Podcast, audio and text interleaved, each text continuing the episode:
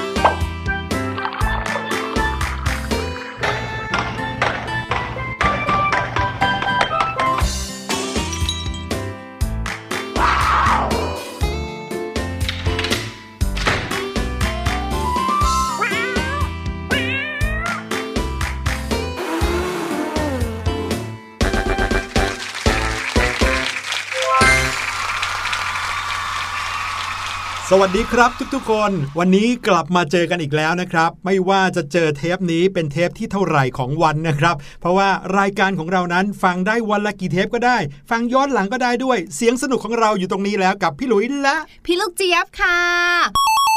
รายการเสียงสนุกวันนี้จะมาพร้อมกับเรื่องราวที่เกี่ยวกับเรื่องของมนุษย์ต่างดาวอุ้ยแหมพอพูดเรื่องมนุษย์ต่างดาวแล้วมีเรื่องให้คุยเยอะแยะมากเลยจนะริงค่ะ บวกกับความรู้ทางด้านวิทยาศาสตร์ที่เดี๋ยวนี้ก็ก้าวล้ำไปไกลมากนะครับทำให้นักวิทยาศาสตร์ส่วนใหญ่เลยที่เขาเชื่อว่า เรื่องนี้อาจจะเป็นเรื่องจริง มนุษย์ต่างดาว หรือว่าสิ่งมีชีวิตที่อยู่ในโลกอื่น อาจจะมีอยู่จริง ๆแต่ว่าเรื่องราวจะเป็นยังไงนั้น เดี๋ยวเราจะมาเล่าให้ฟังกันนะครับ เราขอเริ่มต้นกันที่เสียงปริศนากันเหมือนเคยก็แล้วกันครับ เสียงปริศนาในวันนี้เป็นเสียงสัตว์ครับ แต่ว่าจะเป็นเสียงสัตว์ชนิดไหนอย่างไร พี่หลุยอยากให้น้องๆ ลองเดาดูครับ ใบให้อีกนิดนึงก็แล้วกันว่า สัตว์ชนิดนี้กำลังโกรธอยู่ครับ อุ้ย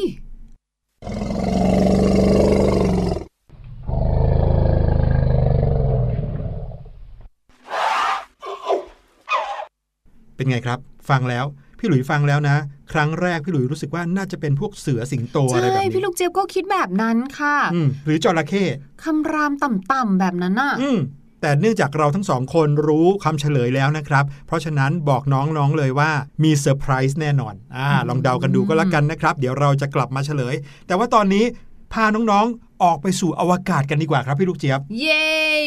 Five, four, three, two, one.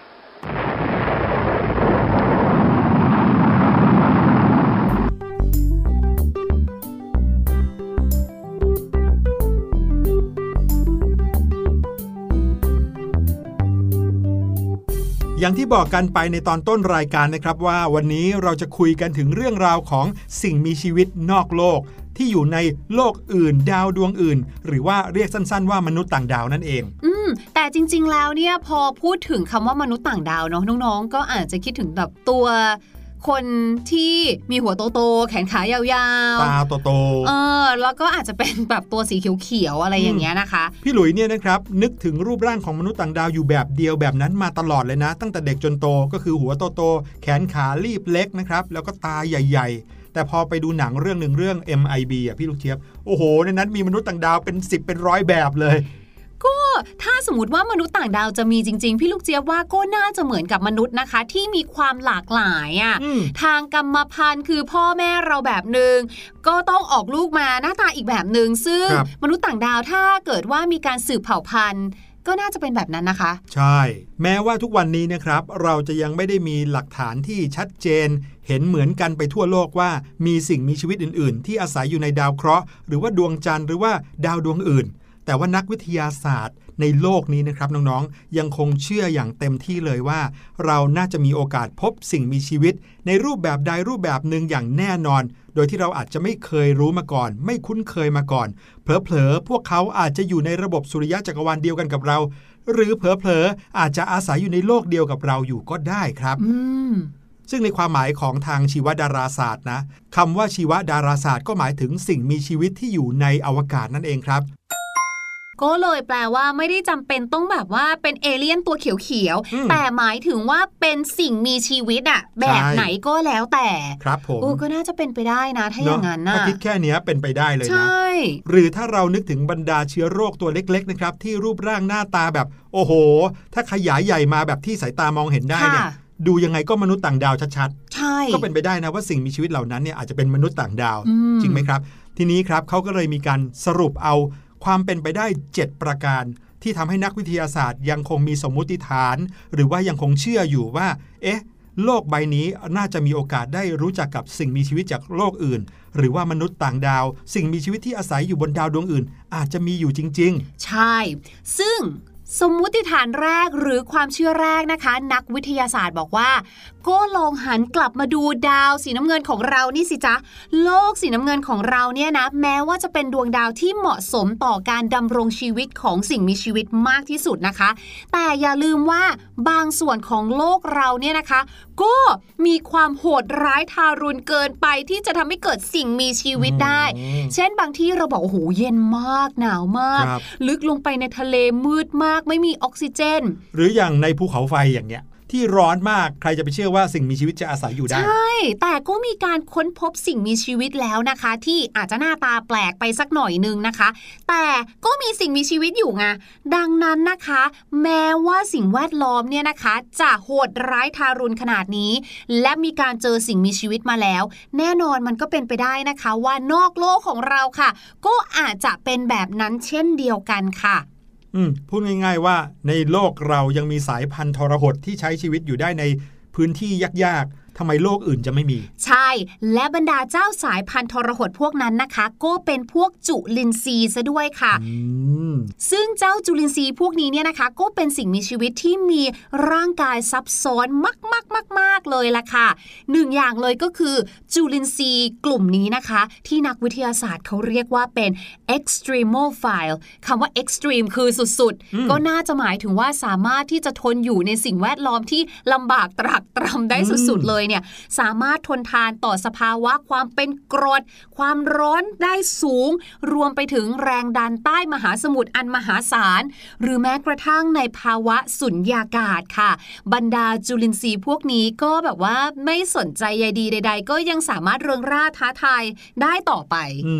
ดังนั้นเรียกว่าทรหดสุดๆอะถูกต้องและนักวิทยาศาสตร์เนี่ยนะคะ เคยพบจุลชีพที่ไม่ต้องหายใจด้วยออกซิเจน ในปล่องภูเขาไฟใต้ทะเลมาแล้วด้วยโอ้เห็นไหมซึ่งพอเป็นปล่องภูเขาไฟใต้ทะเลเนี่ยนะคะ มันเป็นปล่องภูเขาไฟไงมันก็จะมีแก๊สพิษอยู่ครับไม่ว่าจะเป็นแก๊สไฮโดรเจนซัลไฟด์แคดเมียม สารหนูตะกัว คือพวกนี้เนี่ยเราก็รู้ดีอยู่อะสารหนูตะกัวอย่างเงี้ย มนุษย์อยู่ไม่ได้แน่นมอนนุษย์อยู่ไม่ได้ แต่จุลชีพหรือจุลินทรีย์ต่างๆ พวกนี้ค่ะ เริงร่าท้าฝนอยู่ได้สบายเลย ในอนาคตเมื่อมนุษย์เราไม่สามารถอาศัยอยู่ในโลกนี้ได้แล้ว สิ่งมีชีวิตเหล่านี้อาจจะยังอยู่ได้ เติบโตอืมต่อไปก็ได้นะ ใช่ และนักวิทยาศาสตร์นะคะ ก็แอบเล่าเพิ่มด้วยนะว่า เนี่ยเนี่ยเนี่ย เราเนี่ยเราก็คือนักวิทยาศาสตร์เนี่ยเคยเจอบ้านของจุลินทรีย์งงมาบ้านอืมจะไม่ให้เรียกว่าบ้านได้ไง เพราะว่าค่ะเขาเนี่ยนะคะไปสำรวจถ้ำแห่งหนึ่งในเม็กซิโกค่ะ แล้วก็นำเอาแท่งคริสตัลที่เป็นแก้วๆ อาจจะเป็นเหมือนกับว่าหินงอกหินย้อยอย่างเงี้ย เอากลับมานิดนึง เอากลับมาสำรวจดูซิว่าเออ มันมีส่วนผสมของอะไรบ้าง ประกอบไปด้วยสสารอะไรบ้าง ปรากฏว่าค่ะ นำกลับมาแค่นั้น เจอจุลินทรีย์ที่ยังคงมีอายุอยู่นะคะ คือยังมีชีวิตอยู่ และเป็นจุลินทรีย์ที่มีอายุมามากกว่า 50,000 ปีแล้วค่ะ โอ้โห เห็นไหมนี่แค่เรื่องในโลกของเรานะ ใช่อืม ฟังแค่พี่ลูกเจี๊ยบเล่าแค่เนี้ยพี่หลุยส์ก็เริ่มจินตนาการแล้วว่า แล้วทำไมโลกใบอื่น หรือว่าดาวดวงอื่นจะมีแบบนี้ไม่ได้นั่นน่ะสิอืมก็ในเมื่อดาวดวงอื่น มนุษย์อยู่ไม่ได้เหมือนกัน อาจจะมีสิ่งมีชีวิตเล็ก ๆ อย่างอื่นอยู่ได้ก็ได้ใช่นะคืออาจจะเป็นบ้านหรือสิ่งแวดล้อมที่เหมาะสมสำหรับสิ่งมีชีวิตชนิดอื่นที่ไม่ใช่เราเฉยๆไงครับผมมาถึงสมมุติฐานข้อที่2นะครับหรือว่าความเป็นไปได้ข้อที่ 2 ที่ยังทำให้นักวิทยาศาสตร์เชื่อว่าจะเจอสิ่งมีชีวิตจากโลกอื่นนะครับ นั่นก็คือ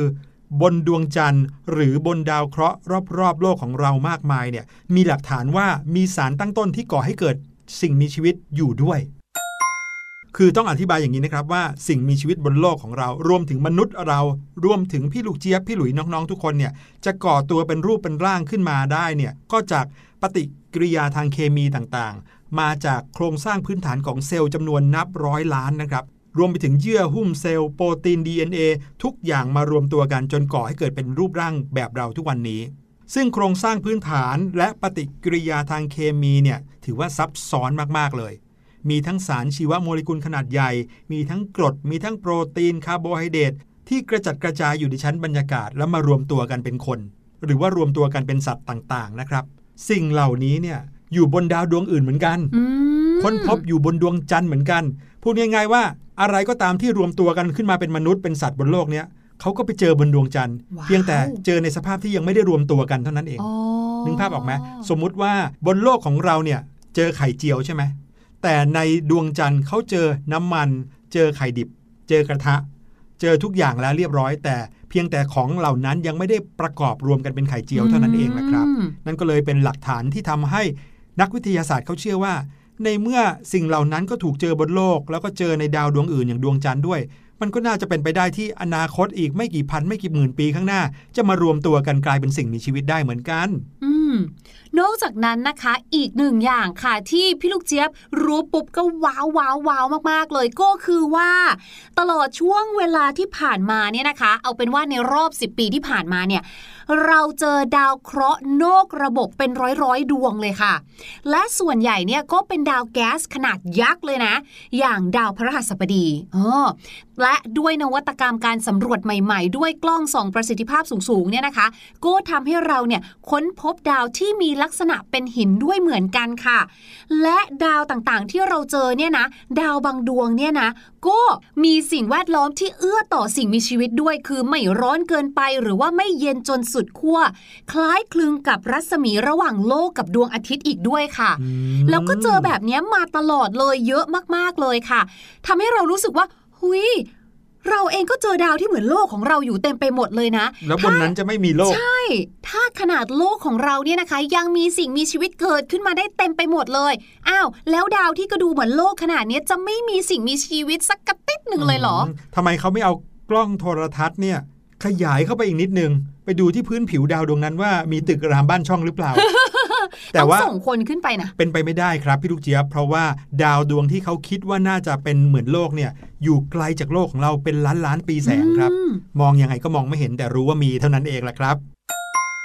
อีกเหตุผลหนึ่งนะครับที่ถือเป็นความเชื่อที่นักวิทยาศาสตร์เนี่ยมั่นใจมาก ๆ ว่าสิ่งมีชีวิตบนดาวดวงอื่นน่าจะมีเหมือนกันก็คือ ความหลากหลายทางชีวภาพบนโลกเนี่ยยิ่งค้นก็ยิ่งเจอ รายการเสียงสนุกก็เคยเล่าเรื่องเกี่ยวกับสิ่งเหล่านี้บ่อยมากเลย ไม่ว่าจะเป็นบนเกาะกาลาปากอส หรือว่าในป่าอเมซอนที่เป็นป่าลึกอยู่ใจกลาง ป่าที่ไม่มีใครเคยเห็นเคยเข้าถึงมาก่อน เมื่อมีการค้นพบขึ้นมาทีไร เราก็จะเจอสายพันธุ์ของสิ่งมีชีวิตแปลกๆ ที่ไม่เคยเห็นมาก่อนมากมายเต็มไปหมด ดังนั้นเนี่ยในเมื่อความหลากหลายทางชีวภาพมีมากขนาดนี้ สิ่งเหล่านี้ก็น่าจะเกิดขึ้นในโลก หรือว่าดาวดวงอื่นได้เหมือนกันครับ นอกจากนั้นนะคะมีอีกหนึ่งข้อค่ะที่นักวิทยาศาสตร์เขาคิดว่า เออ มันเป็นไปได้นะที่เราไม่ใช่สิ่งมีชีวิตเดี่ยวบนโลกใบนี้ค่ะหืมเขาบอกว่าคือก่อนหน้านี้เราก็รู้กันดีอยู่แล้วแหละว่า เอ่อชีวิตที่ก่อกำเนิดบนโลกเนี่ยนะคะ เหมือนอย่างที่พี่หลุยเล่าให้ฟังก่อนหน้านี้เนาะก็คือ เกิดจากปฏิกิริยาทางเคมีของโมเลกุลคาร์บอนที่ซับซ้อนนะคะ แต่ว่านักวิทยาศาสตร์เนี่ยก็ยังคงมีปริศนาที่แก้ไขไม่ตก ถามแล้วถามอีก คนแล้วคนอีกก็ยังแก้ไขไม่ได้หาคำตอบไม่ได้ก็คือ องค์ประกอบทางเคมีที่เราเคยรู้กันเนี่ยนะคะ ที่รวมตัวกันเป็นเนื้อเยื่อ และกลายเป็นเซลล์ที่สมบูรณ์นั้นเนี่ย มันเป็นอย่างนั้นได้ยังไงอะอืมคือเรารู้แล้วแหละว่ามันเกิดจากกระบวนการทางเคมี อ้าว แต่ how อย่างไรก่อน อันเนี้ยที่นักวิทยาศาสตร์เขาไม่สามารถหาคำตอบได้ค่ะ และจำได้ไหม เราเคยพูดถึงโลกในอดีตของเราโอ้โหสมัยตั้งแต่ยุคไดโนเสาร์ครับและก่อนหน้านั้นอีกอะโลกของเราเนี่ยนะคะ ตอนเกิดมาตอนแรกเลยเนี่ย ชั้นบรรยากาศเนี่ยก็ปกคลุมไปด้วยแก๊สมีเทนที่หนานแน่นมากๆ พื้นผิวโลกเนี่ยนะคะ เดือดพล่านด้วยน้ำร้อนๆแล้วก็ลาวาเลยนะครับสิ่งมีชีวิตที่ไหนมันจะไปเกิดมาได้อืมและมีทฤษฎีอยู่ทฤษฎีหนึ่งค่ะ ชื่อว่า panspermia นะคะ ทฤษฎีนี้เนี่ยบอกว่าสิ่งมีชีวิตบนโลกของเราเนี่ย มีต้นกำเนิดจากสิ่งมีชีวิตจากนอกโลกหรือเปล่า แล้วสิ่งมีชีวิตนั้นเนี่ยอาจจะติดมากับอุกกาบาตครับอ่าพออุกกาบาตเนี่ยพุ่งเข้ามาชนโลกเราใช่ไหมคะ สิ่งมีชีวิตเหล่านั้นก็อาจจะกระเด็นกระดอนออกมาจากอุกกาบาตแล้วก็มาใช้ชีวิตบนโลกของเราค่ะอืไม่แน่สิ่งมีชีวิตนี้เนี่ยนะคะ อาจจะเป็นสารอินทรีย์พื้นฐาน หรือเป็นโมเลกุลซับซ้อนอย่างแรกเลยที่เกิดขึ้นมาบนโลกเนี่ยแหละค่ะอืมอย่าง DNA เราเนี่ยเกิดขึ้นมาได้ก็จากสิ่งนี้ ใช่ พอตกลงมาสู่ดาวเคราะห์ก็คือโลกของเราที่มีสภาพแวดล้อม และบวกกับช่วงเวลาที่เหมาะสม อาจจะแบบอบอุ่นกำลังดีแบบเนี้ยค่ะ บรรดาสิ่งมีชีวิตเหล่านั้นก็เลยเริงร่า แล้วก็เลยมีวิวัฒนาการต่อมาอืมกลายเป็นพวกเราในทุกวันนี้หรือเปล่า โอ้โหนี่ก็แปลว่าพวกเราจริง ๆ แล้วคือสิ่งมีชีวิตจากดาวดวงอื่น ที่บังเอิญมาอยู่บนโลกนี้ได้เท่านั้นเอง ใช่ ซึ่งเราเผอิญไปติดกับอุกกาบาต แล้วอุกกาบาตเผอิญพุ่งมาชนโลกเรา เราก็เลยได้เปลี่ยนดาวยกย้ายที่อยู่ แต่ว่าเรื่องนี้ก็เกิดขึ้นหลายล้านปีมาแล้วนะครับ ถ้าเกิดว่าเกิดขึ้นจริงเนี่ยก็เกินกว่าที่เราจะสามารถฟันธงไปได้อย่างแน่นอนนะครับอืมมาถึงอีกความเชื่อหนึ่งนะครับ ที่ทำให้นักวิทยาศาสตร์รู้สึกว่า โลกใบอื่นก็น่าจะมีสิ่งมีชีวิตเหมือนกัน นั่นก็คือธรรมชาติครับพี่ลูกเจี๊ยบ มหาสมุทรเอ่ยทะเลสาบเอ่ยภูเขาเอ่ย ไม่ว่าจะบนดาวดวงไหนก็มีรูปร่างหน้าตาคล้าย ๆ กันทั้งนั้นอืมเอาแค่ดวงจันทร์ ดาวอังคาร หรือว่าดาวอื่นๆ ในระบบสุริยะจักรวาลของเราเนี่ยก็มีสิ่งแวดล้อมทางธรรมชาติ ที่มีรูปร่างภูมิประเทศ คล้ายกันกับดาวโลกของเรา เพียงแต่ว่าภูมิอากาศอาจจะไม่เหมาะสมเท่านั้นเอง ในเมื่อธรรมชาติมีความคล้ายกัน โลกของเรามีสิ่งมีชีวิตได้ โลกอื่นก็น่าจะมีสิ่งมีชีวิตได้เหมือนกัน อย่างเรื่องของดาวอังคารเนี่ยพวกเราเคยได้ยินบ่อยครับว่า ดาวอังคารน่าจะเคยมีน้ำแล้วก็มีทานน้ำแข็งมาก่อน หรือดาวบริวารของดาวอังคาร ก็มีน้ำทะเลเป็นส่วนประกอบด้วย เพราะฉะนั้นในเมื่อมีอะไรหลาย ๆ อย่างที่เหมือนโลก สิ่งมีชีวิตก็น่าจะมีได้เหมือนบนโลกนะ และสิ่งสุดท้ายนะคะ หรือว่าข้อสันนิษฐานสุดท้ายที่ทำให้นักวิทยาศาสตร์เชื่อว่า เอ๊ะมันน่าจะมีสิ่งมีชีวิตอยู่บนโลกอื่นเหมือนกันนะ ก็คือเรื่องของทฤษฎีวิวัฒนาการค่ะ ตลอดเวลาที่ผ่านมาเนี่ยนะคะ ไม่ว่าจะเป็นสถาบันสำนักไหนที่ออกไปศึกษาเรื่องราวเกี่ยวกับดวงดาว หรือว่าสิ่งมีชีวิตนอกโลกเนี่ยยอมรับอย่างหนึ่งว่าเราก็ยังไม่เคยเจอนะว่า มีการพบสิ่งมีชีวิตอยู่นอกโลกของเราอืมซึ่งมีนักฟิสิกส์อยู่คนหนึ่งนะคะเขาก็ออกมาให้ความเห็นว่า โอ้ยมันเป็นเรื่องปกติอยู่แล้วที่เราจะยังไม่เคยได้พบเจอสิ่งมีชีวิตนอกโลกอะ่ะ เพราะว่าเจ้าสิ่งมีชีวิตต่างดาวพวกนั้นน่ะ ยังไม่ทันที่จะได้เริ่มการวิวัฒนาการยังไงล่ะ พวกเราที่เป็นมนุษย์เนี่ยเผอิญก้าวหน้ากว่ามาก วิวัฒนาการได้ก่อน ก็เลยเกิดมาเป็นตัวเป็นตนเจอเขาก่อนอย่างนี้โอ้โหฟังแล้วอึ้งเลยนะเนี่ยนั่นน่ะสิอันนี้เป็นแนวคิดที่แบบสุดโต่งเหมือนกัน ที่คิดว่ามนุษย์อย่างเราเนี่ยวิวัฒนาการสูงที่สุดสูงกว่าทุกสิ่งทุกอย่าง ใช่ คือเขาก็บอกว่ามุมมองของนักวิชาการด้านของการวิวัฒนาการเนี่ยนะคะเขาก็มองว่าอะไม่ต้องพูดถึงสิ่งมีชีวิตบนโลกหรอกแต่สิ่งมีชีวิตทุกอย่างเนี่ยค่ะ มันจะต้องมีการดิ้นรน ลองผิดลองถูกเพื่อที่จะให้มีชีวิตรอดบนสิ่งแวดล้อมต่างๆ กันใช่ไหมคะ ซึ่งพวกนี้มันต้องใช้เวลามากๆเลย ดังนั้นค่ะมันก็เลยเป็นไปได้ที่สิ่งมีชีวิตต่างๆ ที่อยู่นอกโลกเนี่ยอาจจะตายไปแล้วหลาย ๆ รอบ แล้วก็ไม่ทันได้วิวัฒนาการอยู่บนสิ่งแวดล้อมที่เหมาะสมกับดวงดาวของตัวเองฟังเรื่องราวที่เราทั้งสองคนเล่าให้ฟังนี้แล้ว น้องๆคิดเห็นยังไงกันบ้างครับ คิดว่าสิ่งมีชีวิตนอกโลก หรือว่าสิ่งมีชีวิตที่อาศัยอยู่ในดาวดวงอื่น นอกจากโลกของเรามีจริงหรือเปล่าครับ ให้น้องๆ ไปพักฟังเพลงกันก่อนดีกว่านะครับ แล้วเดี๋ยวเราจะกลับมาพร้อมกับเกร็ดความรู้ภาษาอังกฤษดีๆ จากพี่ลูกเจี๊ยบครับ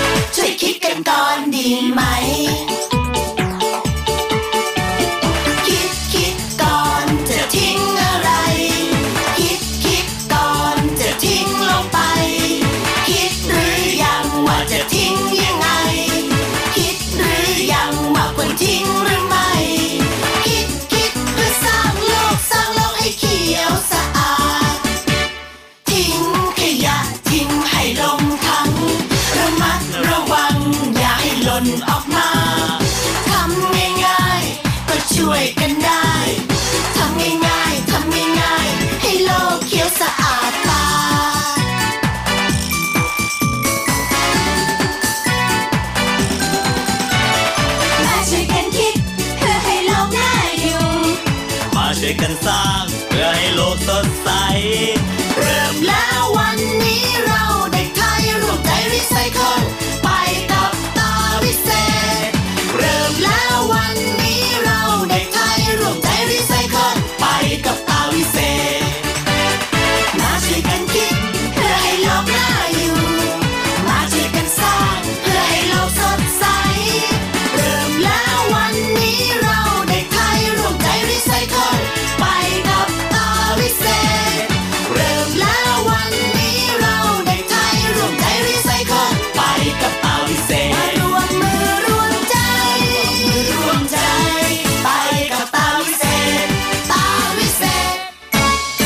งจากที่ episode ที่แล้วนะคะ พี่ลูกเจี๊ยบเนี่ยได้นำสำนวน touch and go มาฝากกันใช่ไหมคะ พี่ลูกเจี๊ยบเนี่ยก็เลยไปทำการค้นหาเพิ่มเติม แล้วก็พบว่าอุ๊ยคำว่า touch ที่แปลว่าสัมผัสเนี่ยนะคะ มันน่าสนใจมาก ๆ เลย เพราะว่ามีอีกหลายสำนวนเลยนะคะ ที่คำว่า touch เนี่ยไม่ได้แปลว่าสัมผัสเสมอไปค่ะ สำนวนในวันนี้ที่จะนำมาฝากกันนะคะ เป็นสำนวนที่บางคนเนี่ยอาจจะคุ้นเคยกันอยู่แล้วนะคะ โดยเฉพาะถ้าเกิดว่าใครเนี่ยมี pen friend เอ๊ะเดี๋ยวนี้ไม่น่าจะมี pen friend แล้วนะคะ แต่ว่าอาจจะได้ติดต่อกับเพื่อนที่อยู่โรงเรียนอื่น ๆ โรงเรียนเก่านะคะ หรือว่าเพื่อนที่ต่างประเทศเนี่ยอาจจะเคยพูดถึงคำนี้กันนั่นก็คือ keep in touch นั่นเองค่ะสำนวนนี้นะคะ keep in touch สะกดตรงตัวเลยค่ะ K double E P keep นะคะ เว้นวรรคค่ะ I N in เว้นวรรคค่ะ T O U C H touch นะคะ keep in touch เนี่ยก็คือเหมือนกับว่า โอ้ยเราเนี่ยจะยังคงเป็นเพื่อนการติดต่อกันอยู่เรื่อยๆนะ อย่าหายไปนะ มันติดต่อกันนะ แบบนี้นะคะ ซึ่งสำนวนนี้เนี่ยเราสามารถใช้กับเพื่อนได้ก่อนที่เราจะเซ g ุ o บายไปด้วยนะ เช่นสมมุติว่าพี่หลุยเนี่ยอาจจะมีโอกาสได้ย้ายไปอยู่ที่อังกฤษโอ้โหไปเป็นปีละพี่ลูกเจี๊ยบอยู่ที่เมืองไทยนะคะทำงานแล้วก็เลยคุยกับพี่หลุยว่า พี่ลุยที่อังกฤษเป็นยังไงบ้างนู่นนี่นั่น พอจะร่ำลากันไป พี่ลูกเจี๊ยบก็เลยบอกว่า take care นะ keep in touch ล่ะ ก็คือ take care ก็คือดูแลตัวเองนะพี่ลุย แล้วก็ keep in touch ก็คือ อย่าหายไปไหนล่ะ คอยติดต่อกันไว้อยู่เสมอๆเรื่อยๆ มีอะไรก็เล่าสู่กันฟังนะคะ แบบนี้เป็นต้นค่ะเอาละตอนนี้เรามาเฉลยเสียงปริศนากันดีกว่านะครับ ไปฟังกันสิว่าเป็นความโกรธของสัตว์ชนิดไหนครับ